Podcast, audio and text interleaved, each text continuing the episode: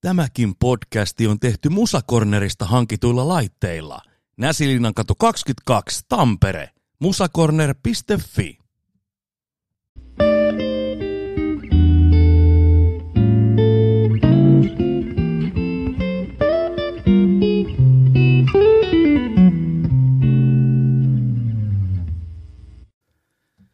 Oikein lämpimästi tervetuloa kuuntelemaan Työn rakkaan raateat podcastia. Tänään mulla onkin erityisen ihana vieras, nimittäin olemme vuosia, vuosia, vuosia sitten tehneet moniakin juttuja yhdessä ja pitkästä aikaa nähtiin tänään Antti Mikkola.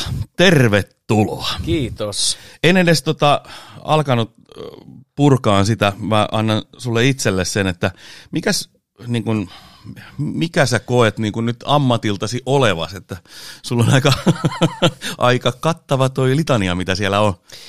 Niin kyllä mä varmaan on sitten tämmöinen teatterin, teatterin tekijä, monitoimimies sillä tavalla, että mulla on ne, varmaan ne teatterin keskeiset kaikki osa-alueet, mitä tykkään tehdä.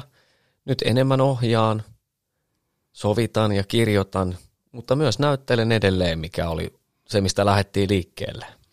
Niin, sitten kyllä mä, mä haluan tonkin nostaa sieltä esille, että sä oot myös siis tehnyt lauluja. Joo. biisintekijä, että niin kun, mun mielestä se on aika, aika monipuolinen on toi sun kattaus. Joo, kyllä mä oon sitä kironnut, että, että, tota, että jos, jos lähdöt olisi vähän toiset, niin voisi vois mennä, olisi voinut niin kuin toi matka mennä musiikin pariin vielä enemmän. Että, tota, että olisi makea olla kapellimestari. no niin, niin tietysti vaatimattomasti heti sitten sinne. Tota, mun on pakko tässä kuulijoille kertoa, että hiukan ennen kuin aloitettiin tätä äänitystä, niin, niin, niin täällä Pispalaharjun työhuoneella niin Antti otti tuosta 12-kielisen kitara ja näppäili sieltä sitten sulosointuja ja siinä vähän pohti, että no niin, no niin, vois, tähän voisi olla aika hieno homma. Ö, o, vielä sen verran muuten täytyy sanoa, että onko se nyt kuinka paljon kirjoittanut siis kappaleita, onks, vai onko se jäänyt nyt kaiken muun kirjoittamiseen? Kyllä se on ikävä kyllä jäänyt, jäänyt tota, että mä palaan niin vanhoihin edelleen ja edelleen ja koitan kaivaa sitä laatikkoa välillä, mutta kyllä sekin on semmoinen homma, että siihen pitää niin kuin olla aikaa niin kuin, niin kuin kaikessa, että, että, että huomaa, että se terä lähtee siitä tekemisestä. Että pitäisi olla semmoinen, että nyt kuukausi vaan tätä, niin mä luulen, että sieltä se tulisi, mutta tota, siihen ei valitettavasti ollut aikaa. Mutta kun, se, kun tuossa toi koronakevät oli, niin, niin tota, kyllähän siinä tuli oltu enemmän kitara kädessä, että tuli taas semmoinen, että pitäisikö, pitäisikö alkaa. No mä voin antaa heti siihen vastauksen pitäisi. No, hyvä. Sillä nimittäin edelleen on ne biisit sinne mun levylle tekemättä. Että Jee. Mutta hei, lähdetään purkaa tässä nyt, niin kun otetaan tämä pääaihe käsittely.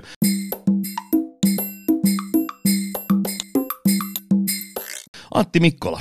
Eli kuultiin tuossa, sä olet ohjaaja, kirjoittaja, näyttelijä, biisintekijä teatterissa monipuolisesti mukana. Niin kerro hiukan itsestäsi, että miten kaikki sai alkunsa ja miten ollaan päädytty tähän? Joo, Tuommoinen lyhkäinen. Tuommoinen lyhkäinen, joo. joo. Joo, kyllä varmaan mä tuun siis, mä oon kotoisin Länsi-Tampereelta Raholasta.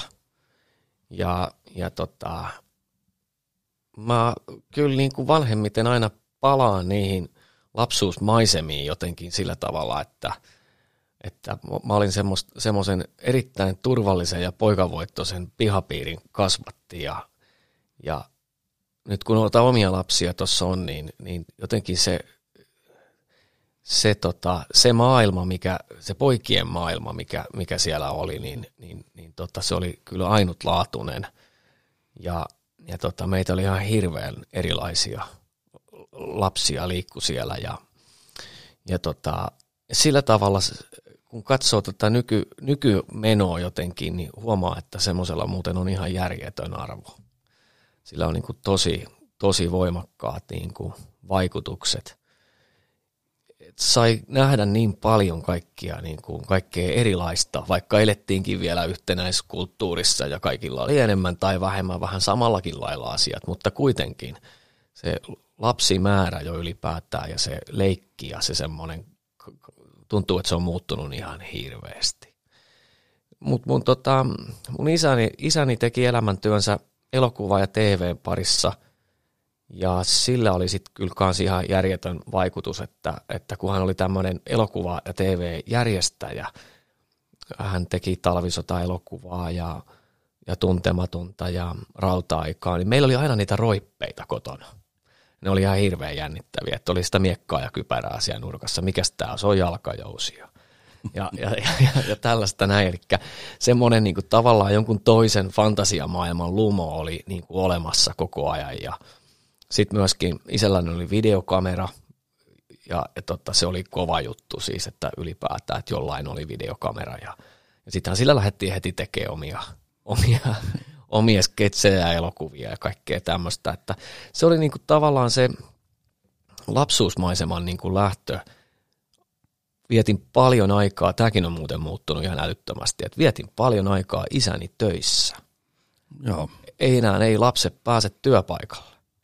Ja, ja tota, se on kyllä tosi, tosi harmi ja tunnen tässä niin kuin piston sydämessäni, että en ole pystynyt sinne teatteriinkaan, vaikka se on aika, aika avoin verrattuna varmaan johonkin pörssiyhtiön niin kuin maailmaan, niin, niin, tota, niin se oli kauhean tärkeää itselle se, se, että sai olla siellä työpaikalla ja nähdä sitä, sitä maailmaa. Ja, ja, tota, ja sitten sieltä se vaan, sieltä se vaan sitten se kiinnostus jotenkin sitä teatteria kohtaan tuli. Ja meillä käytiin paljon teatterissa ja, ja sekin oli tärkeää, että meni katsoa niitä NS-tylsiä näytelmiä, niin kuin aikuisten juttuja. Se oli kurkistusikkuna jotenkin siihen aikuisten maailmaan, että jaahan nyt siellä setä ja täti riitelee keskenään ja – ja, ja tota, että niin kuin, ne oikeastaan ne just ne aikuisten esitykset jäi niin kuin eniten mieleen jotenkin sillä tavalla semmoisena, että aika, aika, aika mielenkiintoista, mitä noi tuo tekee.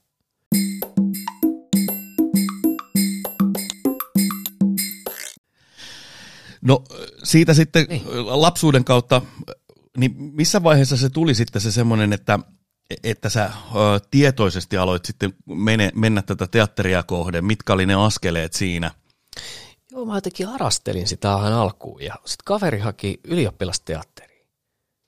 Mä ajattelin, että mitä toi nyt sinne hakee? ja, ja tota, mä menin sinne pääsykokeisiin ja pääsin sinne sisään ja se oli muutenkin ihan Snoopy Sireen oli muuten ottamassa sinne ja, ja, tota, ja sitten mulla meni pupu pöksyyn. Mä en mennyt sinne. Mä pääsin, mutta mä en mennyt, mutta se aloitti semmoisen prosessin, että mä aloin miettiä, että tämä on kyllä kivaa ja, ja jännittävää ja näin. Ja sitten mulla oli aika paljon niitä semmoisia televisioasioita, että, että mä sain tehdä sit kaikkia pieniä lapsirooleja telkkarissa paljon ja mä olin Kasmasiini-ohjelman juontajakin lapsena. Ja... Ai, siinähän on meillä tämmöinen yhteinen. Joo. En ollut juontajana, mutta mä oon ollut Kasmasiinissa niissä sarjoissa esiintynyt silloin. Joo. 80-luvulla. Mut, mutta mutta niin tämmöiset asiat mua sinne teatteriin veti, ja mä tein Elämänsuola-sarjaa, tai silloin 17-16 silloin, niin sitten Paavilaisen Heikki, joka näytteli samaissa sarjassa, niin, niin tota, alkoi ohjaa Virgo-musikaalia, mikä onkin varmaan sulle Jani tuttu. Ja, Joo, kyllä. Ja, ja tota, sitten mä ajattelin, että tästä mä en perännyt. Että et jos mä siihen pääsen, niin sitten mennään. Ja, ja tota, se oli oikeastaan, se oli sitten niinku siinä, että, että se oli ihan mahtava, mahtava kokemus ja Ari Numminen, meidän koreografi, niin se oli jotenkin niin valtavan innostava, innostava tyyppi. Ja oikeastaan mä oon niinku Arille, Arille velkaa niinku sen, että, että se Ari teki sen viimeisen työnön, että se sanoi, että nyt haet kouluun. Ja sitten pääsi heti sen virkon jälkeen kouluun ja, ja tota, Helsingissä olin sitten neljä vuotta teatterikoulussa ja, ja siitä se ammattilaisuus sitten lähti. Missä vaiheessa sulla tuli mukaan toi kirjoittaminen ja, ja ohjaaminen, joka niin kun on selkeästi, mä muistan vaan, siis mulle tulee susta siis tämmöinen mieleen, kun mä oon aina ajatellut, että, että, tota noin, että susta tulee ihan varmasti teatterijohtaja. Eh. että niin jo, jollakin tavalla sussa on huokunut sellaista, niin missä vaiheessa sulle tuli se tämä käsikirjoituspuoli ja ohjauspuoli sitten mukaan tuon näyttelijyyden lisäksi? Joo, kyllä se tota, kyllä mä oikeastaan jo koulussa jotenkin tajusin sen, että toi ohjaaminen voisi olla kiva, kiva juttu. mutta mä oon aina verrannutkin sillä tavalla esimerkiksi urheiluun tai, tai vaikka muusikkouteen tuota teatteria, että kyllä sun nyt pitäisi osata niin kuin näytellä ennen kuin sä voit ohjata. Että eihän, eihän nyt niin kuin valmentaja, joka ei osaa luistella, niin ei se, ei se voi oikein olla jääkiekkovalmentaja. Tai että sä voi olla kapellimestari, jos et sä osaa soittaa viulua tai niin kuin näin. Että mun mielestä se tavallaan se näyttelyys on niin kuin siinä ytimessä, jotenka mä olin niin kauhean nuori silloin, että, että mä nyt vaan niin kuin tutustuin siihen teatteriin. Mutta koko aika se tavallaan se into ja kipinä siihen niin kuin kasvo. Ja sitten niin kuin muutaman vuoden, kun olin ollut näyttelijänä Vaasan kaupungin teatterissa, niin me perustettiin oma teatteriryhmä, Teatteri Siperia. Ja siellä se peli oli niin kuin oikeastaan aika selkeä, että oli pakko kirjoittaa ja pakko ohjata niitä, niitä omia kirjoittamia kohtauksia. Et sillä sitten niin bit by bit niin kuin siitä lähti, että sitten se oli jotenkin makeeta, kun huomasi, että se oma, oma kirjoittama kohtaus tai oma idea saikin niin kuin yleisössä aikaa reaktion. Niin tuli, että ei hemmetti, että, että ne, ne nappas tonne, tajus tonne, nauro just tolle mun jutulle ja, ja, ja niin kuin, että siitä se lähti. Ja, ja sitten mä teinkin sinne Siperiaan ensimmäisen ensimmäisen niin kuin oman, oman näytelmäni ja, ja sillä tiellä ollaan.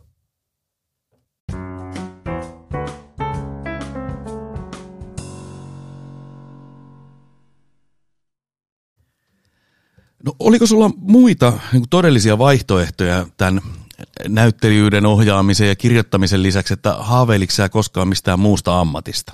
En, en. Ja se varmaan kyllä johtuu siitäkin, että, että, tota, että oli aika onnekas siinä, että pääsi heti, pääsi heti sinne teatterikouluun. Että mulla ei ollut kauheasti sitä semmoista tyhjäkäyntiä siinä, että, että jos olisikin ollut vaikka se yksikin vuosi siinä, että ei, ei, ei, ei olisi päässyt, niin varmaan olisi käynnistynyt niin kuin se, että mitä sitten. Niin kuin, niin kuin tota, mutta, mutta ei ole oikeastaan, ei ole ollut, että, että kyllä se on toi tuommoinen niin sisältö ja, ja ideointi ja et semmo, semmoista, jos tekisi jotain muuta, niin mä olisin varmaan jossain mainostoimistossa töissä. niin, sielläkin luomassa jotain. Niin. No, minkälaisia esikuvia sulla on ollut teatterimaailmasta tai, tai, tai leffa tai, tai ylipäätään, että minkälaisia esikuvia sulla on ollut tämän matkan varrella? Nummisen Arin tietysti tuossa tai ainakin innottajana mainitsitkin, mutta onko Joo. minkälaisia muita? No, niitä on kyllä tosi paljon. Et, että kyllä ne oli tosi tärkeitä, kaikki ryhmäteatterin näyttelijät. Että ne oli siis semmoisia ihan, ju, ihan jumalhahmoja, Kari Heiskanen ja Pirkka-Pekka Petelius ja Vesa Vierikko. Ja jonkin verran sai sit lapsena tavatakin niitä ja niin, niin Maria menin pyytää ja osas kaikki ne sketsit ulkoa ja, ja ne oli, ne oli niin kuin jotenkin, ne oli semmoisia, niin kuin sanoinkin, puolijumalia ja sitten tietysti nämä, niin kuin nämä tämmöiset niin kuin teatterikärpäsen puremat, niin, niin kyllä mulla on niin kuin ikuisesti jäänyt mieleen Jouko Turkan esitykset. Ne oli jotain siis sellaista, että, että kun sitä lähti sitä katsomosta, niin oli niin kuin aivan niin kuin olisi joku jyrä ajanut päälle. Että, että, niin kuin, että mä en tajunnut mitään tästä esityksestä, mutta mä nautin joka sekunnista. Joo. Että se energian määrä, mikä, mikä niissä esityksissä oli, niin se oli jotain niin kuin aivan ihmeellistä. Tota, Turkka on ehkä vähän vaikea idolisoida noin, noin muuten niin kuin hahmona tai esikuvana, mutta ainakin, ainakin se, tota, se joku semmoinen rima oli niin kuin rima oli sillä niin kuin korkealla ja semmoinen, mikä siinä oli nastaa, niin hän ei tuntunut, tuntunut niin kuin yhtään välittävän siitä, mitä muuta hänestä ajattelee.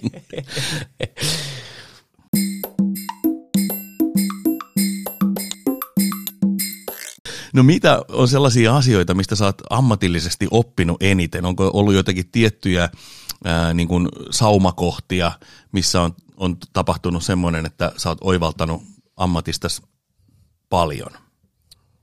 Joo, oikeastaan tuohon, tämä menee tuohon esikuva-asiaankin vielä, niin mulla oli ihan hirveän niin kuin, tärkeä seurata Vaasan kaupunginteatterissa, niin nykyään muuten tuon Kokkolan kaupunginteatterin johtajan Juha Lukkosen työskentelyä. Oli niin uskomattoman fiksu, tinkimätön ja siis aivan hirveä työnarkomaani. Et, että siis se teki niin valtavan määrän työtä ja vaati niin valtavan paljon, että mä sain oikeastaan sieltä semmoisen niin suoran mallin, että noin tätä täytyy tehdä. Että toi täytyy olla se tinkimättömyys, millä, millä, niin kuin, millä mennään. Ja Juhalla oli myöskin sama, mitä, mitä mäkin teen, että Juha sovittaa ja sovitti niin kuin kaikki omat tekstinsä. Jolloin kun se istui sinne katsomoon, niin sen tiesi, että toi mies kyllä tietää, miten tämä näytelmä menee. Ja, ja se oli semmoinen niin kuin, se oli, se oli tosi tärkeä semmoinen oivalluksen hetki, että noin sekin vaan tekee. Et, et siinä oli joku semmoinen niin kuin työn mielettömän, niin kuin, niin kuin Juha teki vielä paljon isoja klassikoita, järkäleitä oikein, niin, niin ymmärsin, että ei sitä oikein selviä muulla kuin työllä. niin. Tässä se on työn rakkaan raatajat, no. niin näköjään täälläkin se on aika vahvasti taustalla. No mitä sä koet, mitkä on ollut sun työssä tai tähänhetkisen uran, mitkä on ollut niitä parhaimpia tai sulle suurimpia saavutuksia? Kyllä, kyllä tota se varmaan niin kuin näyttelijänä ne isot roolit, jotka, jotka niin kuin heti, heti kasvatti jotenkin, että ne kun sai tehdä vaikeita ja isoja rooleja, niin mä tein opinnäytetyönä, niin mä sain näytellä, mulla oli semmoinen vaihe, missä mä tein kaikkia hulluja, mikä oli ihan tosi ihanaa, eli, eli mä sain näytellä Albert Camus Caligula, tämän hullun keisarin opinnäytetyönäni, ja se oli tavallaan vähän niin kuin semmoinen läpimurto mulla niin kuin näyttelijänä. Ja, mutta siinä, siinä niin kuin tärkeintä siinäkin roolissa oli se, että mitä se niin kuin tavallaan toi sitä jatkoa ajatella että kun oli sen polun käynyt läpi ja ymmärsi, että ei hemmet, mustahan on, musta niin kuin ensinnäkin on tämmöiseen. Se päästiin sitten teatterikesäänkin sille, mikä oli opiskelijoille ihan huikea homma ja, ja, ja niin kuin näin, että se antoi itseluottamusta ja kasvatti eteenpäin ja, ja sitten mä sain tehdä Vaasassa Amadeuksen ja sitten aivan liian nuorena just Juha Luukkosen kanssa sain tehdä Richard kolmannen Shakespearea ja sitten huojuvan talon narsistisen hullun Eero Markun. Et ne oli semmoiset niin roolit, missä tuli se oma, omat sielun syöverit kyllä kaivettua niin, kuin niin ympäri ämpäri, että et ne on jäänyt niin kuin, näyttelijän uralta niin kuin, mieleen. Ja, ja sitten tietysti ne on käsittämättömiä ne omat, omat tekstit niin kuin jotenkin, että niitähän jälkeenpäin, kun joskus käteen sattuu, niin lehteilee niin kuin jotenkin, että ai hemmetti, tossakin oli hauska. Mistä mä oon tommosen keksin? Te katsoo niin kuin vähän ulkopuoleltakin niin kuin näin, että kyllä ihan niin kuin, kyllä ne omat tekstit on kaikki sillä omia lapsia ja rakkaita, rakkaita sillä tavalla, mutta niin kuin, se onkin sitten niin kuin pitkään, pitkään tota, pitkään jotenkin sit haaveili, että koska mä nyt niin kuin löysin jotenkin läpi niillä ohjauksilla ja käsikirjoituksilla. Ja mä aina ajattelin aina, kun mä tein seuraava juttu, että tämä se on, tämä se on. Ja sitten mä tajusin, että no ei se nyt niin kuin tämä ollut, että tässä mä oon freelancerilla e- edelleen jotenkin niin kuin tyrkyttämässä, että huomatkaa mut, huomatkaa mut nytten, että mä niin mielelläni tekisin ja niin kuin näin, että tota, mutta ehkä mä sanoisin, että se semmoinen viimeinen – viimeinen niin kuin juttu oli sitten toi Tampereen teatterin huojuva talo. Et sitten kun mä sen sovitin ja ohjasin, niin musta tuntuu, että et, et mä niin kuin jotenkin sain sellaiset kannukset, että, että nyt jotenkin on siirtynyt semmoiseen vaiheeseen, missä, missä jotenkin olisi aika lopettaa sen semmoisen todistelun todistelun niin kuin jotenkin maisema ja alkaa oikeasti miettiä, että mitäköhän sitä nyt sitten haluaisi oikein sanoa.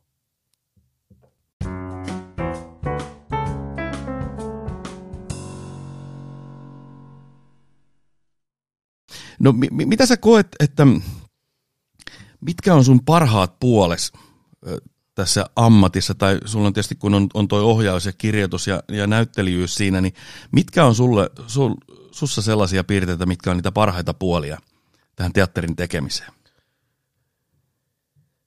Kyllä se on varmaan joku, joku sellainen monipuolisuus justiinsa, että, että mä oon kauhean kiinnostunut ihan kaikista osa-alueista, niin, niin se, se auttaa, auttaa ja sitten musta tuntuu, että se on semmoinen asia, että se sitten innostaa niitä ihmisiä ympärillä, että kun on kiinnostunut,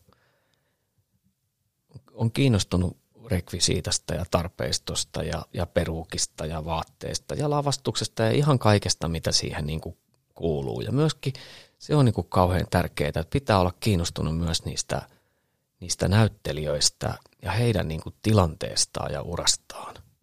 Et mun mielestä se on, niin kuin, se on tärkeää, että, että pystyisi tarjoamaan niin kuin semmoista tekemistä, että hei tämmöistä sä et ole koskaan tehnyt. Että saisi sen semmoisen innon ettei aina myöskään miehittäisi niitä näytelmiä, että no tee sä nyt tää, kun sä oot aina tehnyt. niin, nimenomaan. et, et joku semmoinen varmaan niin kuin, mä ajattelisin, että mä oon varmaan aika innostava ja se varmaan johtuu siitä semmoisesta vilpittömästä kiinnostuksesta ja sitten kun se menee kahteen suuntaan, niin kaikki voittaa. Sen verran täytyy palata vielä, no en mä tiedä onko parhaimmat saavutukset, mutta yksi iso asia, mikä on ehkä jäänyt vähemmälle huomiolle. Et kerros vähän noista ulkomaan hommista. Sä oot siis sä oot sekä ollut siellä itse tekemässä, että, että sun tekstejä tehdään. Avaappa sitä, että mistä kaikki on niin lähtenyt siihen suuntaan ja, ja, ja, ja millä tavalla, niin missä mennään niin nyt. Tässä onkin kiva, kiva tarina, kun, kun tota, mä tein telakalle – tämä oli, oli varmaan mun läpimurto ehkä sitten niin kuin käsikirjoittajana sillä tavalla, että, ja aina varmaan jonkinlainen semmoinen iso syntymäkin. Mä ohjasin Kuningatar-leikit nimisen näytelmän. Ja, ja tota, se, se meinasi jäädä tosi lyhkäiseksi se koko, koko sen niin kuin näytelmän tarina. Meillä oli kevätkaudella ensi tosi myöhään, mikä on huono ajankohta. Mutta sitten meillä oli ihana ihana tuottaja, periksantamaton tuottaja Satu Söyrinki, joka tota, oli jostain kuullut, että meksikolainen tämmöinen festivaalijohtaja kiertää Suomeen ja etsii jotakin esitystä, joka voisi lähteä Meksikon festivaaliin. Ja sitten kerta kaikkiaan se runtas sen, että se haettiin autolla Helsingistä se ihminen – niin kuin jotenkin sillä vähän puoliväkisin. Täällä on ilmasta tekilaa. Joo, kyllä, kyllä. Ja jotenkin, niin kuin, että se oli vastahakoinen. Sanoi, että ei mitään, että me haetaan sut. Ja, niin kuin, ja kaikki espanjankieliset käännökset hankittiin ihan siis uskomaton vaiva nähtiin. Tämä oli tosi opettava, koska sitten ymmär, ymmärsin niin kuin sen, että näin pienestä se on kiinni, että se sitkeys, mikä siinä niin kuin laitettiin jotenkin niin kuin likoon, jokainen asia kannatti. Me päästiin sinne festarille ja sitten kun Suomi on tämmöinen kuin se on, että kun me päästään Meksikon festivaaleille, niin yhtäkkiä me ollaan niin kuin kaikki jo huulilla, että mikäs tämä on, tämä on kauhean kiinnostava. Ja me saatiin sitten hieno elinkaari sille täällä Suomessa, että me kierrettiin sillä, käytiin tosi monissa paikoissa ää, esiintymässä jutun kanssa ja tietysti telakalle saatiin niin kuin hirveä kasa niitä esityksiä lisää. Ja sitten vielä kaiken kakuksi me päästiin Viroon festivaaleille. Eli kun sä pääset yhdelle festivaalille, niin sitten joku toinen kiinnostuukin, että hei, tämä on ollut tuolla ja täällä ja mä menen kattoonkin tän. Ja, ja sitten sieltä semmoinen dramaturgi Paavo Piik nappasi sen esityksen tonne Tallinnaan ja, ja, tota, ja, ja tota, sitten kun me oltiin se esitetty, niin hän jotenkin hyvin kainosti lähestyi mua ja kysyi, että mitäs tota, onko mitään mahdollisuutta, että joskus tulisit tänne työskentelee. Ja mä olin, että koskaan saa alkaa. ja siellä on niin ihana se teatterikulttuuri, siis sillä tavalla, että se on tekijälle niin nasta, koska siellä ihmiset käy niin paljon teatterissa, että täällä Suomessahan me ollaan koko aika vähän sen niin kuin, tulisiko ne nyt kattoon tätä, jos me tehdään tämä, niin onko tämä liian hankala, onko tämä vaikea. Et Virossa niin kuin, ei ole tätä ollenkaan mikä on ihan käsittämätöntä. Tavallaan se on sitä meidän kultakautta, mikä meillä oli ehkä 80-luvulla.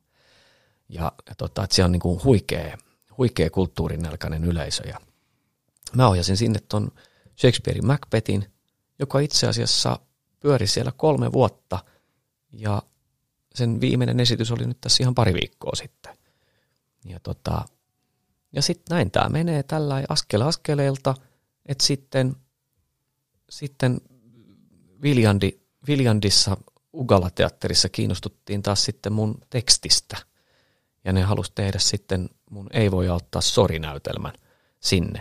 Mutta kun mä menen sinne alkulähteelle, että se tuottaja hakee sen espanjalaisen niin kuin, tota, festivaalijohtajan autolla sieltä, sieltä Helsingistä sinne Tampereelle ja se, kaikki se työ on tehty. Että kuinka pienestä se on kiinni.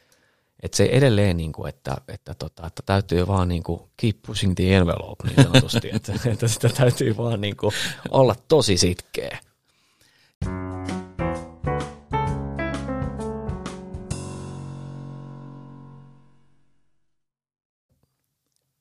Nyt me ollaan käsitelty aika lailla noita asioita, mitä sä työn puolesta oot tehnyt, niin aletaan pureutua pikkasen Antti Mikkolaan noin niin kuin muuten, että minkälaisia harrastuksia sulla on? Mä oon nuorena pelannut koripalloa seitsemän, kahdeksan vuotta. Se on ollut kyllä ihan mahtava, mahtava juttu ja mä käyn edelleen höntsäilemässä kerta viikkoon. Ja tota, sekin on semmoinen asia, mitä on, mihin, on, mihin on palannut kyllä useita kertoja, että, että tota, kuinka tärkeää se semmoinen niin kuin hyvä, hyvä pohja, pohjakunto on niin kuin jaksamisen kannalta. Ja, ja samaten niin kuin se urheilun ylipäätään semmoinen tavoitteellinen harjoitteleminen ja, ja, ja tota, jaksaminen ja lepo ja kaikki, kaikki se, mitä, mitä siinä on, niin se on kyllä, voi ihan suoraan ottaa ohjeet sieltä esimerkiksi teatterin tekemiseen ja, ja, ja kaikkeen. Ja ihan semmoiseen niin tavallaan niin kuin jaksamiseen ja terveenä pysymiseen. Onko sulla tuon liikuntapuolen lisäksi, onko sulla jotain muuta, luetko kirjoja, kuunteletko podcasteja tai jotain muuta, että onko se se, semmoista niin kuin henkistä latausta sitten, että, tai niin kuin tämmöistä tankkausta, jos se nyt voi näin sanoa, niin onko sulla sellaista? Joo, mä siis mä, mä luen hävyttömän vähän siihen nähden, mitä, mitä mä teen työkseni, mutta mä varmaan painiskelen sen tekstin kanssa niin, kuin niin paljon, että mä jotenkin enää jaksa sen jälkeen lukea, että sit lukea pitäisi paljon enemmän, mutta tota, kyllä tämä on niin kuin tosi nastaa toi podcastien kuuntelu ja, ja ja kaikkien luentojen niin kuin kuuntelu, että toi on aivan ihana toi, toi YouTuben maailma, kun vaan, vaan on niin kuin, se on niin kuin ihan omasta mielikuvituksesta kiinni, että mitä sieltä löytää, että mulla esimerkiksi nyt, nyt keksi just semmoisen, että mä ostin niin kuin ton Caravaggion taidekirjan. Ja sitten mä katselen niitä, niitä tota maalauksia ja kuuntelen sieltä, kun intendentti selittää, että mistä tässä on kysymys ja miksi tämä on niin huikea ja mikä tämän historia on ja niin kuin näin, niin, niin tämmöinenkin niin löytyi sieltä, joka on niin kuin musta ihan, ihan loistavaa. Mä huomaan, että toi, kyllä kun ikää tulee, niin jää vähemmälle se niiden sarjojen tölläily. Et enemmän tykkää jostain semmoisesta, että olisi vähän jotain tuommoista rauhallista.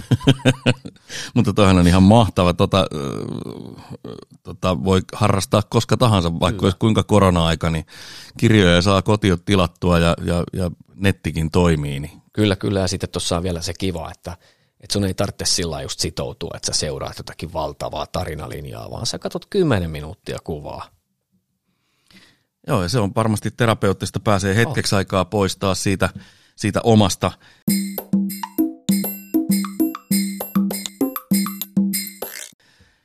Lähdetään sitten vähän kartottaan, että miltä näyttää Antti Mikkolan tulevaisuus. Mitäs töitä on, on, on tulossa tässä? No tämä katsot sattukin niin kivasti, että, että tänään on siis äh, 20. nauhoitushetki, 21. päivä, niin – tänään julkistetaan, siis mä ohjaan ensi kesänä tonne Pyynikin kesäteatteriin, Tohvelisankarin rouvan. No niin. Et se on, se on tota, erittäin riemastuttava komedia, jota odotan, odotan oikein ilolla. Pyynikkihän on tuossa vähän taistellut koronan kanssa myöskin ja nyt Tampereen teatteri ja Tampereen työväen teatteri lyö vähän niin kuin hynttyitä yhteen ja lähtee, lähtee vähän niin kuin pelastamaan sitä, sitä tilannetta sieltä ja, ja tota, erittäin komealta ja lupaavalta näyttää. Mites ö, omat näyttelijätyöt? No tota, sit mä oon tuossa komediateatterin kakkua kerrakseen komediassa sekoilemassa Ola Tuomisen ja Sami Hintsasen No niin. kanssa muun muassa. Ja, ja, tota, ja, ja sitten mä, mä oon tämmöinen niin kuin hired gun, että tota, puhelua odotellessa.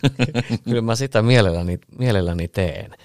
Ja, ja, tota, ja sitten vielä tietysti ensi viikolla alkaa treenit Tampereen teatterin päänäyttämöllä saa ensi iltansa sitten helmikuussa, niin saatana saapuu Moskovaan. Että siinä mun vuosi on nyt mennyt, kun mä oon sitä sen kanssa painin. No onko sulla nyt omia tekstejä tuloillaan? Kyllä sitäkin, kyllä mä sitäkin koko ajan tuossa jäsentelen, jäsentelen, että kyllä varmaan. Joo, ja sitten ne pari-kolme kappaletta, mitkä olen tilannut, ne, ne täytyisi saattaa nyt valmiiksi. Kyllä, kyllä, kypsy, kypsy. Hyvä. Tota, otetaan sitten sellainen, että minkälainen olisi Antti Mikkolan unelmapäivä? Lähinnä noin niin kuin ammatillisessa mielessä, mutta yleensä tässä on vieraat ovat kertoneet sitten, että siitä heräämisestä lähtien, että miten se päivä muodostus, niin minkälainen olisi sun unelmapäivä? Tämä on nyt sillä tuhannen taalan kysymys, kun mä oon tehnyt tekemässä tässä niin kuin semmoista vähän remonttia niin kuin elämäni suhteen, että et tota, et mä oon nyt viimeinkin niin kuitenkin hyväksynyt sen, että kannattaa herätä aikaisin. Et sitä matkaa on ehkä tehty se viisi vuotta ainakin siihen, että pitäisi mennä aikaisemmin nukkuun ja herätä aikaisemmin, saisi enemmän aikaa. Ja, ja tota, ää, mä siirryin semmoiseen niin kotikuntoiluun. Eli mä pyrin siihen, että mä jo aamulla pystyisin tekemään tavallaan niin kuin päivän urheilut ja, ja tota, kyllä suosittelen. Voi hyvänen aika, mikä määrä energiaa ja voimaa ja jaksamista siitä tulee. Ja, tota, ja sen jälkeen aivan toinen aloittaa niin kuin työpäivä. Et, et, tota, et, et se on, se on niin kuin semmoinen uusi juttu, joka, joka on mulle niin kuin nyt ihan semmoinen älyttömän hyvä. Ja sitten se, että kun tekee kotona, niin sulle ei mene mitään aikaa siihen siirtymiseen ja semmoiseen. Ja oikeasti parikymmentä minuuttiakin riittää. Se on tosi paljon, jos sen tekee joka päivä. Ja, ja tota, et tässä niin kuin nelikymppisenä, mä oon 42, niin, niin huomaa, että tämmöisiä aika perusjuttuja sitä opettelee. Ja sitten semmoinen ihan, ihan tota, fantastinen juttu, mitä mä nyt teen, niin sitten aamulla niin mä kirjoitan päiväkirjaa. Jos mä ajattelen, että mä olisin vuosi sitten tämmöiseen lähtenyt, niin ei, ei, ei, ei, ei, ei, ei, ei olisi saanut kirveelläkään siihen hommaan. Kymmenen minuuttia tajunnan virtaa ja käsialalla, Joo. niin, niin, tota, niin sitten tulee niin kuin jotenkin tavallaan semmoinen, että pääsee vähän niin kuin, pääsee niin kuin itsensä keskelle. Että ei ole niin semmoinen aamusta semmoinen kiireinen ja lepattava. Että tota, et, et kyllä sitä niin kuin koko aika kasvaa sen, sen niin kuin merkitys, sen semmoisen niin kuin, semmoisen rauhallisuuden ja semmoisen, semmoisen niin kuin merkitys kasvaa niin kuin koko aika, että, että silloin kun se ura on jotenkin luotava siinä kolmekymppisenä se paineet on kovat ja saattaa olla pieniä lapsia ja, ja niin kuin näin, niin, niin, niin tota, sitä helposti jää se semmoinen vaihde päälle, missä, missä vaan niin kuin mennään eikä ajatella eikä, eikä, eikä, ja sitten pikkuhiljaa käy niin, että sitä ei, sitä ei vaan jaksa. Sitä ei jaksa.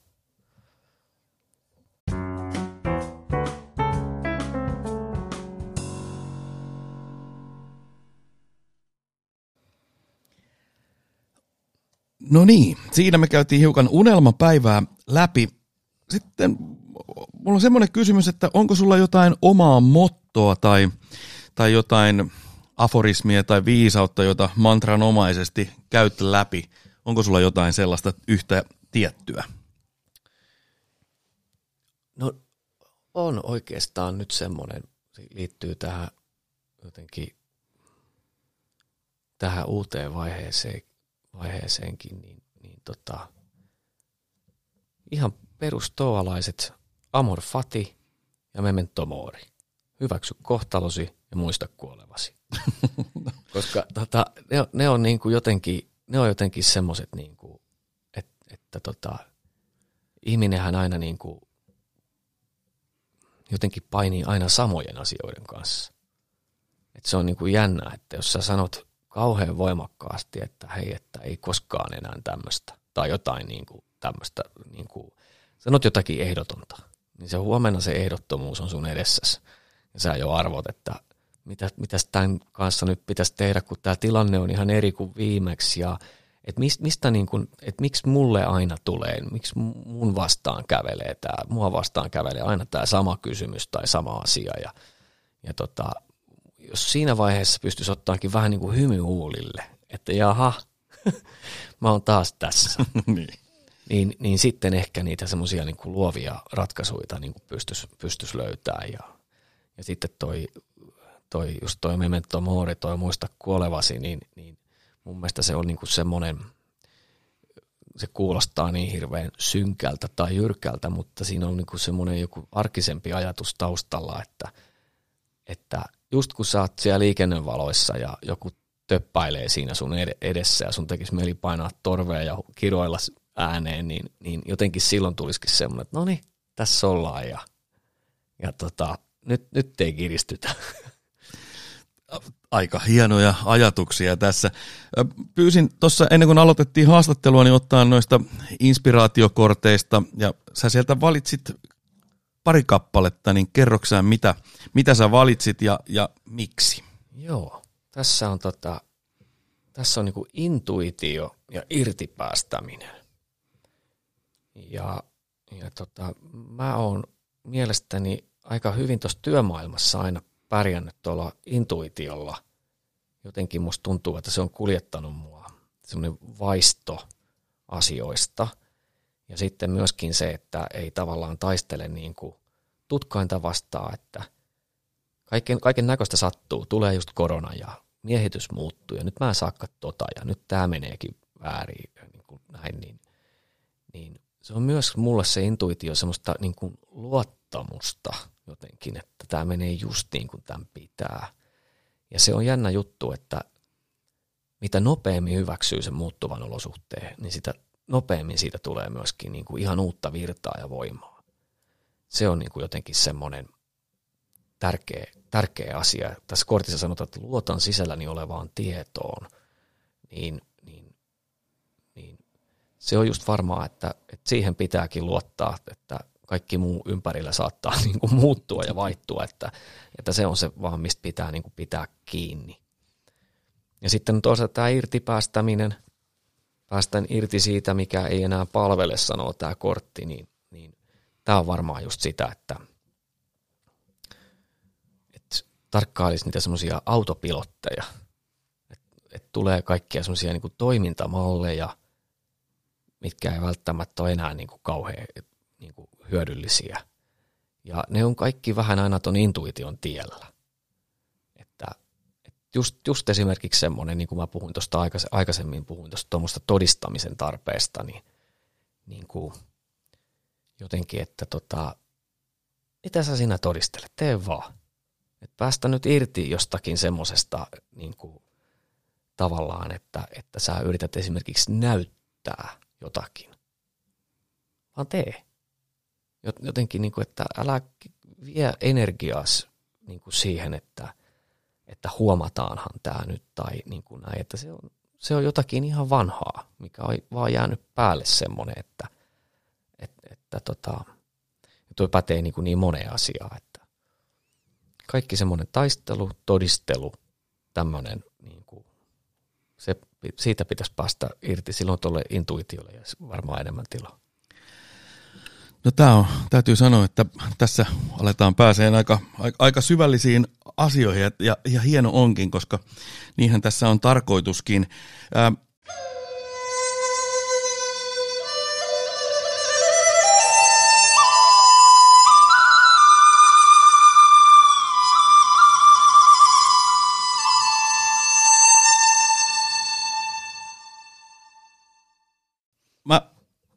yleensä otan tässä tämmöisiä aforismeja ja, ja ihan täysin siis vieraalle kohdistettuja ja, ja ihan puhtaasti intuition kautta, niin, niin mä, mulla on tässä kaksi, on sulle, sulle valittu, niin voit kommentoida. Ensimmäinen on Paulo Coelho, tai mitä se nyt ikinä lausutaankaan, siis tämä kirjailija, prassikirjailija, niin Joo. hän on sanonut näin. Kun rakastamme, yritämme aina olla parempia kuin olemmekaan. Kun yritämme olla parempia kuin olemmekaan, kaikki ympärillämme muuttuu myös paremmaksi. Mitä ajatuksia tämä herätti sussa? Sanoiko tuon viimeisen kun? kun yritämme olla parempia kuin olemmekaan, kaikki ympärillämme muuttuu myös paremmaksi. Niin. Kyllä mä ymmärrän, mitä Paolo, Paolo tarkoittaa, mutta mä oon itse semmoisessa vaiheessa, että mä just haluaisin sen yrittämisen ottaa poistosta. Et se on mulle niinku se, että mä en nyt yritä olla parempi, vaan jos mä olisin vaan hyvä. Niin. Että mä en yritä olla mitään, vaan mä oon hyvä, niin sitten se maailma muuttuu paremmaksi, mutta taas se todistelu pois. Loistavaa. Ja kun tuossa on toisen ra- rakkaushommakin, niin voisiko sitä niin kuin vaan niin kuin alkaa rakastaa, eikä niin kauheasti vannoon ja todistaa. Hyvät pointit. Otetaan Emily Dickinsonilta, yhdysvaltalainen runoilija 1800-luvulla.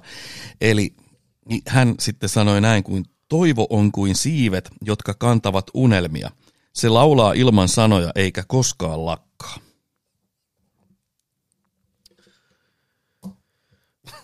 no niin, ja sitten siitä, siitä sitten syvä, syvä analyysi. Toi, toi on tosi mielenkiintoinen ja hankala toi koko toivon asia, että ö, kyllähän toivoa pitää olla, mutta sitten on paljon väärää toivoa. Että siinä onkin pulma ihmiselle, että, että tota, oikeasti asioitakin pitäisi muuttaa, ettei vaan jää toivoon, että asiat muuttaa – että, että mulla on joskus sanottu, että, että eikö sä Antti ymmärrä, että ei ole toivoa. Se oli vähän tarkoituksellisen provosoivasti sanottu, mutta se pointti oli niinku just se, että kun kaikki periaatteessa on juuri tässä hetkessä, niin, niin, niin se, se toivo on niinku sillä tavalla hankala, että, että ehkä ei pitäisi liikaa kuitenkaan luottaa siihen, että jotain, jokin muun ulkopuolelta tuleva ratkaisee – niin kuin mun omat ongelmani. Mutta, mutta sitten kuitenkin toivon voi varmaan laittaa just siihen, että, että tota, jos pitäisi sen oman, oman pesän niin kuin puhtaana, niin ehkä silloin on toivoa. Hei, näihin sanoihin on erittäin hyvä päättää. Tämä, tämä oli aivan fantastinen juttutuokio. Tämä on, pitäisi harrastaa näitä useammin ja, ja suosittelen kyllä, että kun sinulla on aika kattava toi valikoima noita, niin alat myös tekemään podcastia, koska täytyy sanoa, että ajatuksiasi olisi kyllä mukava kuunnella noin niin kuin muutenkin, että hienoja näkökulmia elämästä ja työnteosta ja, ja ihmisyydestä, niin se oli, tämä oli, tämä oli kerta kaikkiaan hienoa. Tämä oli Työn rakkaa raatajat podcast ja vieraana oli Antti Mikkola. Tämä oli aivan mahtavaa. Minä olen Jani Koskinen ja ensi viikolla sitten taas jotain ihan muuta.